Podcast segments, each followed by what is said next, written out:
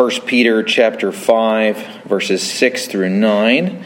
I'll be reading of the English Standard Version. I'll pull the text up on the screen. Hear the word of the Lord. Humble yourselves therefore under the mighty hand of God, so that at the proper time he may exalt you, casting all your anxieties on him because he cares for you. Be sober minded. Be watchful. Your adversary, the devil, prowls around like a roaring lion, seeking someone to devour. Resist him, firm in your faith, knowing that the same kinds of suffering are being experienced by your brotherhood throughout the world. Thus ends the reading of God's holy word. So, as we near the end of Peter's first letter, we have uh, heard him move from the topic of the major topic of suffering uh, to practical church life matters that occur within the context of suffering.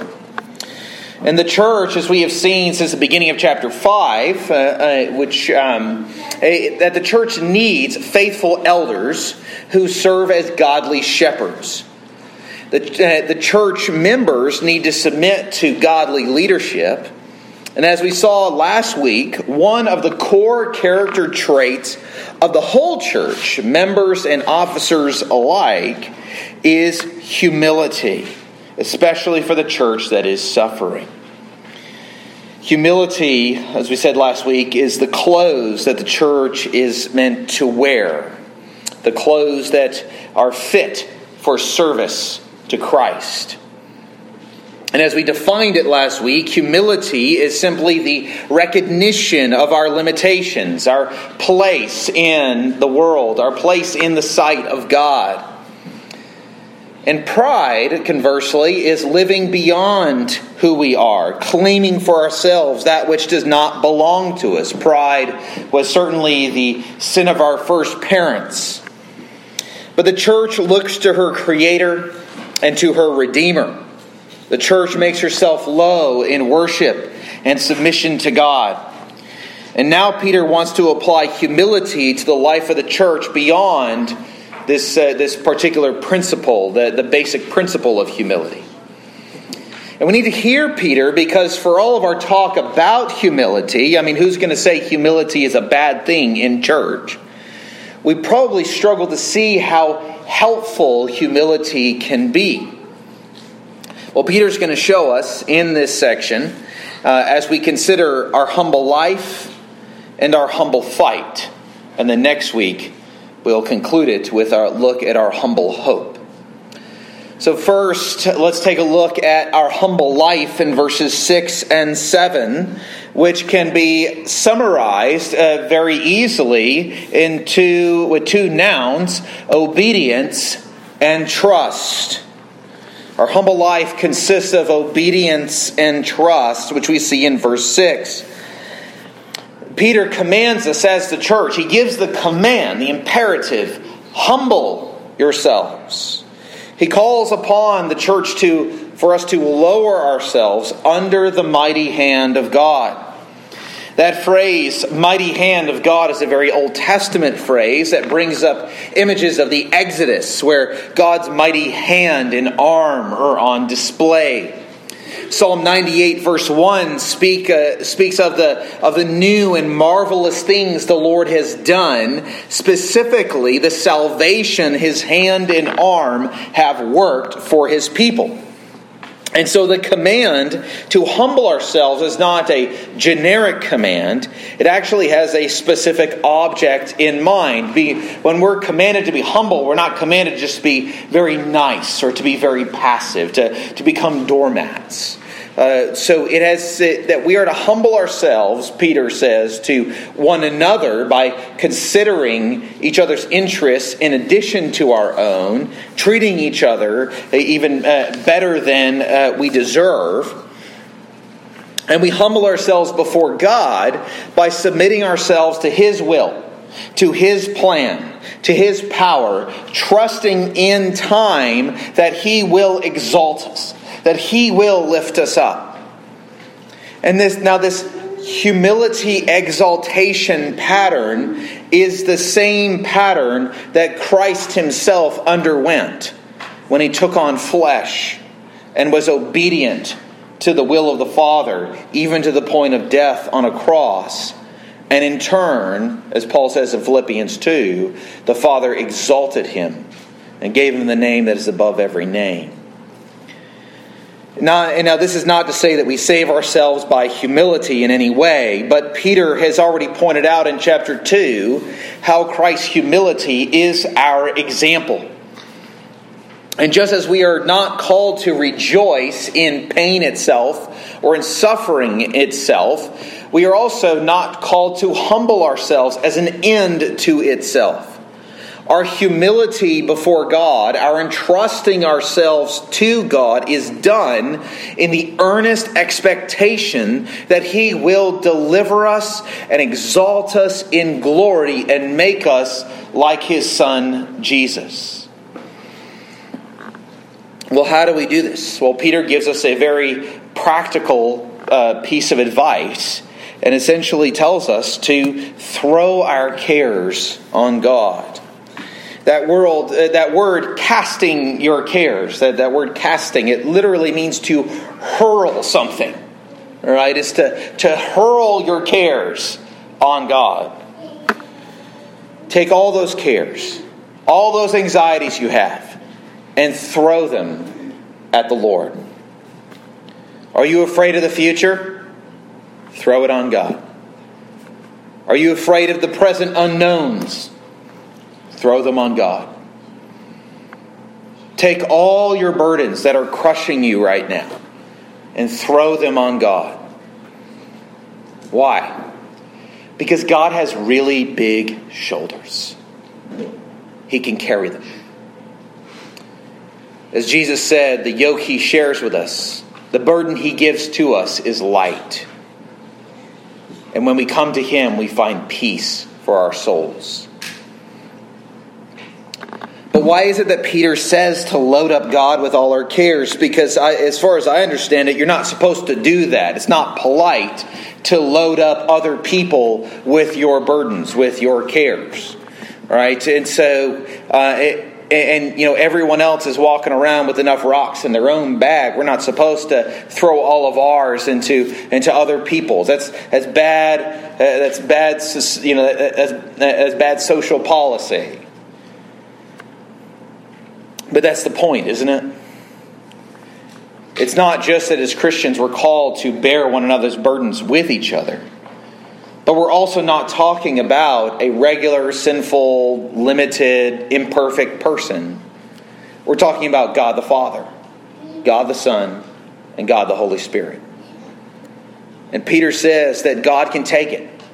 He can take not just some of our burdens, not just the burdens that are socially acceptable to share on Sunday in church, but that God not only can take all of our burdens, but he wants us to throw them onto him.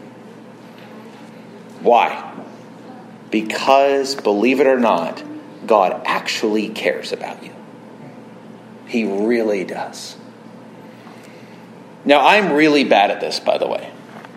I do that, um, that like man macho thing where I just kind of like try to be noble and strong and just, and, and, and or just maybe just too ashamed to admit my faults and weaknesses, and so just keep carrying them and carrying them until they become this complete crushing burden until I'm about to like collapse, and then I have like a weeping meltdown in prayer with the Lord, and and then uh, only to look up and to see the smiling face of Jesus extending the hand once again, picking up my burdens and picking me back up with them and feeling relieved and not a little foolish.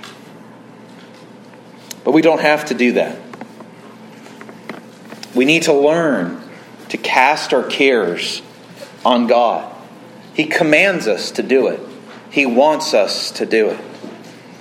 And how important is it to be able to offload your cares, to be able to offload your anxieties when you are undergoing suffering?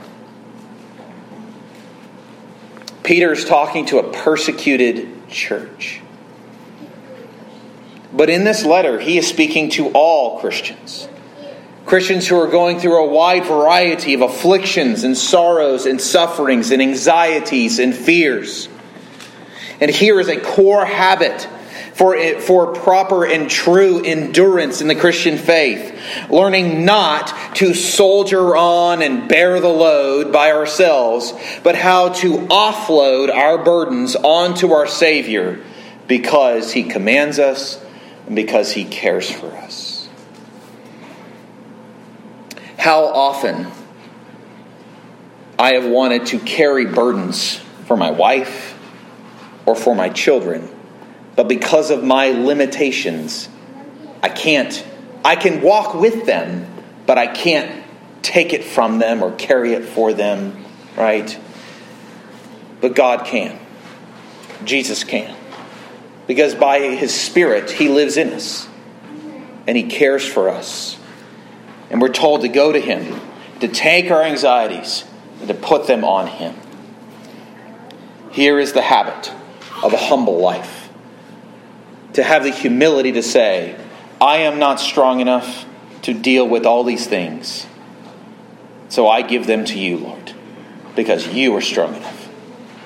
That is the habit of a humble life. And then we come to our humble fight in verses 8 and 9. And we begin understanding this fight by understanding the enemy that we face. We have an adversary, Peter says, Often in the Old Testament, he is literally referred to as adversary. That's his name that he is called.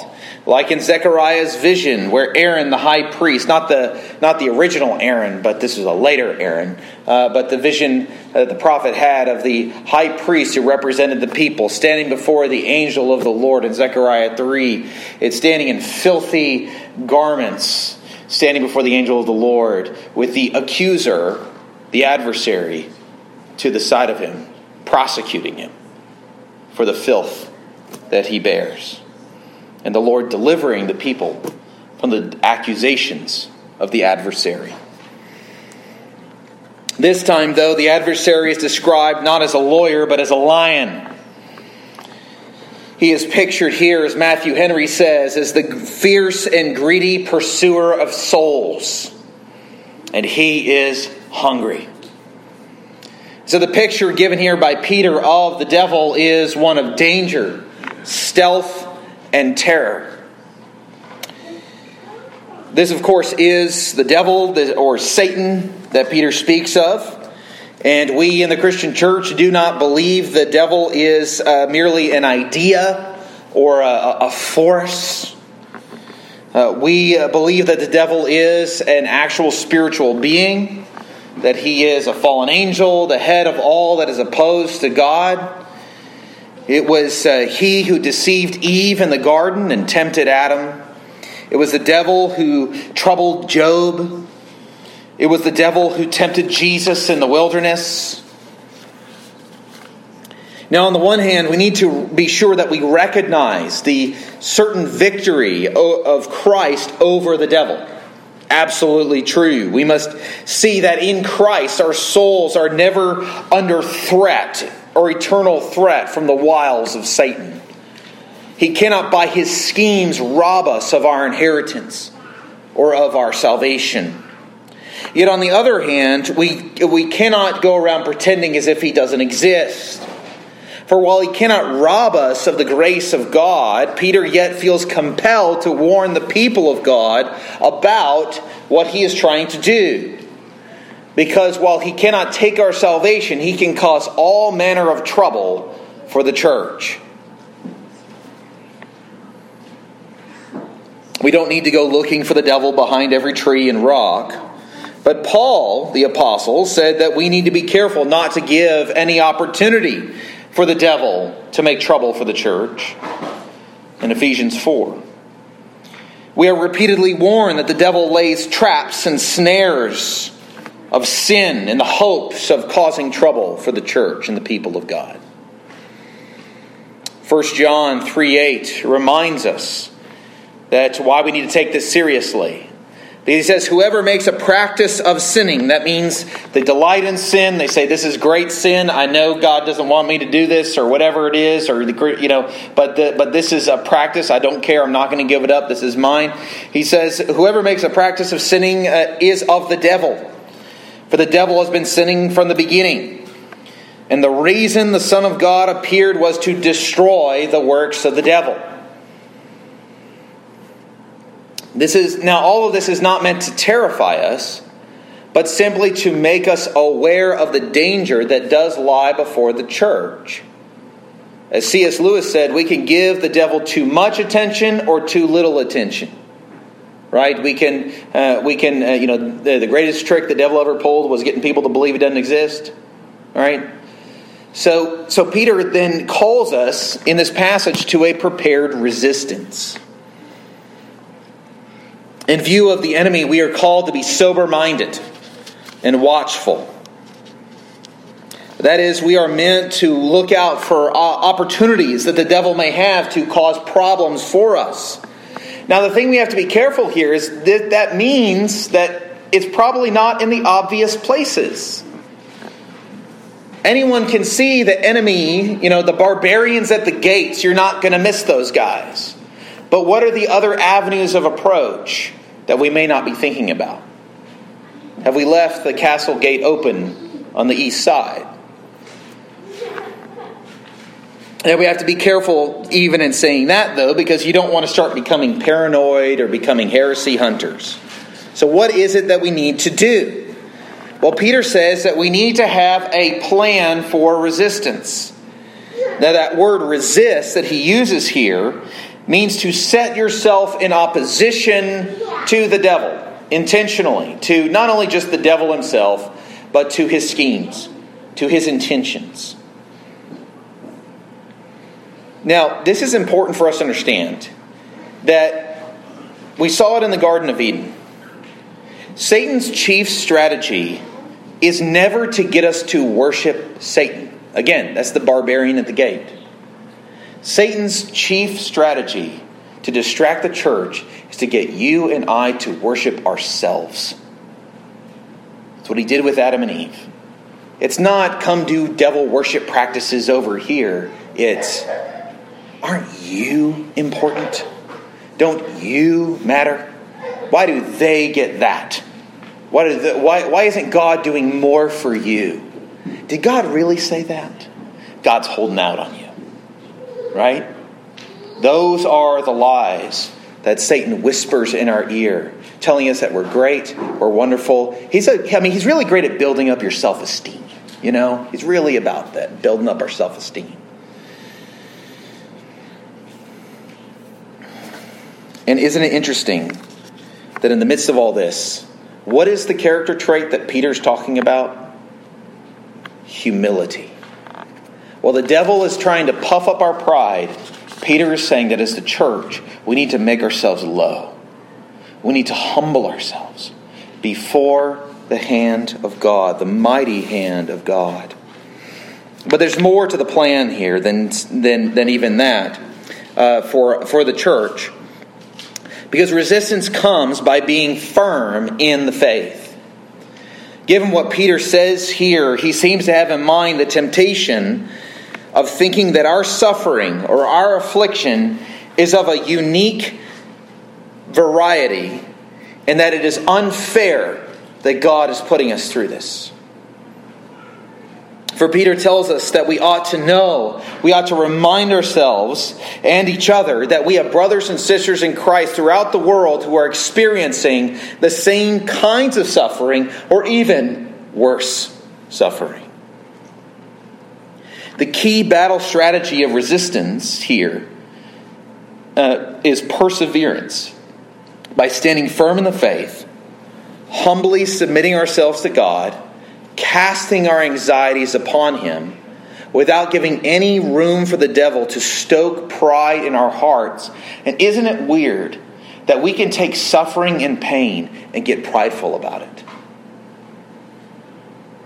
You can't speak to me. You know, you don't you don't know. You know, it's kind of this this thing. It's like some people can be very insensitive to people who are suffering. Okay, that's granted. But at the same time, we can actually take affliction and pain and suffering and we can turn it into a pride event. And so, he, but Peter says, no, no, no. We need to call. We need to submit ourselves, humble ourselves, and know that our sufferings are not unique to us. When we are in pain, our temptations come in a variety of forms. When we are in pain, we are tempted to despair that God cares for us, to believe the lie that God has abandoned us. We are tempted to shake our fist at God because we believe He has afflicted us in ways we did not deserve. To shake our fist at God because we falsely believe that our suffering is unique to us. Again, even in our pain, pride dies a hard death. It masquerades as righteousness and justice, but in the end, we end up sounding a lot like Job who, say, who himself said he was talking about things he did not know. Essentially, he was talking above his pay grade. And if God were to reveal himself to us as he did to Job in the whirlwind, Job, who sat there in his pain as God gave him a cosmic tour of his power, knowledge, and ability and sovereignty, we too would cup our hands over our mouths and lay our faces on the ground and say, I will speak no more. But then, in His kindness, our God lifts our tear stained faces that have been humbled in the dust so that we can see His Son who suffered and died on the cross. His Son who knows suffering, pain, and anguish to his very soul. And that is not a point that we can say enough that we can ponder enough, that we can take in enough.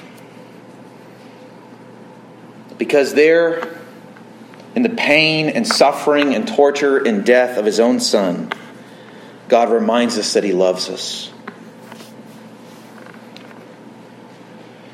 That even because of Christ's suffering, that even in our worst moments, in our worst suffering, that suffering is preparing us for glory.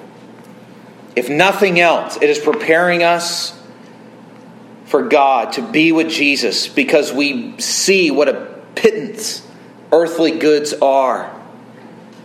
And that our true longing and true satisfaction is only for the eternal glory in the city of God.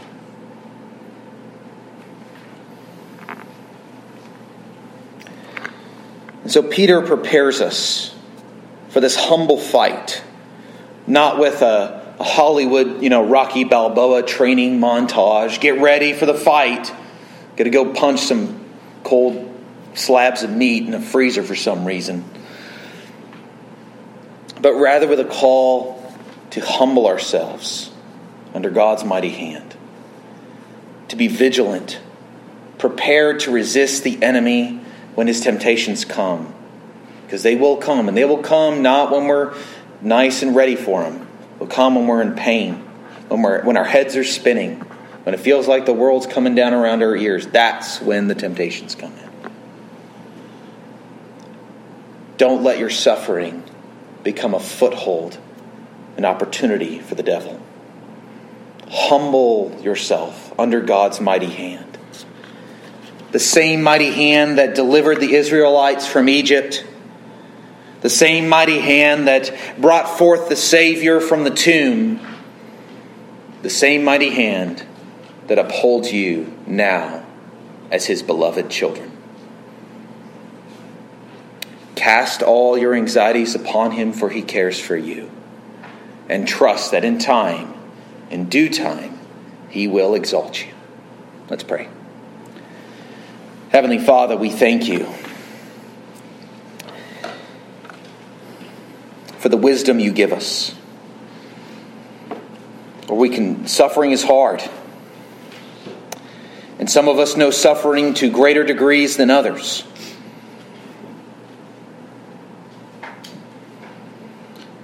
But Lord, you told us in Peter's letter, in Christ's words, not to be surprised when suffering comes, not to despair when suffering comes,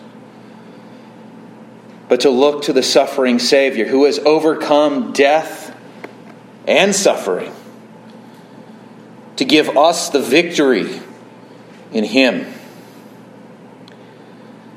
So, Lord, we pray that we would be prepared to resist the devil when the temptations come. Not in some kind of spiritual paranoia or some spiritual uh, apathy and negligence that, that, that finds us unprepared, but prepared and ready to resist by standing firm in the faith, not in some self righteous, puffed up, false boldness, but a boldness that only comes through humility, that comes from confessing our weakness and our complete dependence upon the saving grace and power of God and Jesus Christ. Your Son is enough. Your Holy Spirit is enough. And Lord, we pray that you would remind us of that. And Lord, may we as your people indeed humble ourselves under your mighty hand, trusting that you will lift us up in due time. We know that you will, and we do entrust ourselves to you and your grace and your sustaining providence now. And we pray this all in Jesus' name. Amen.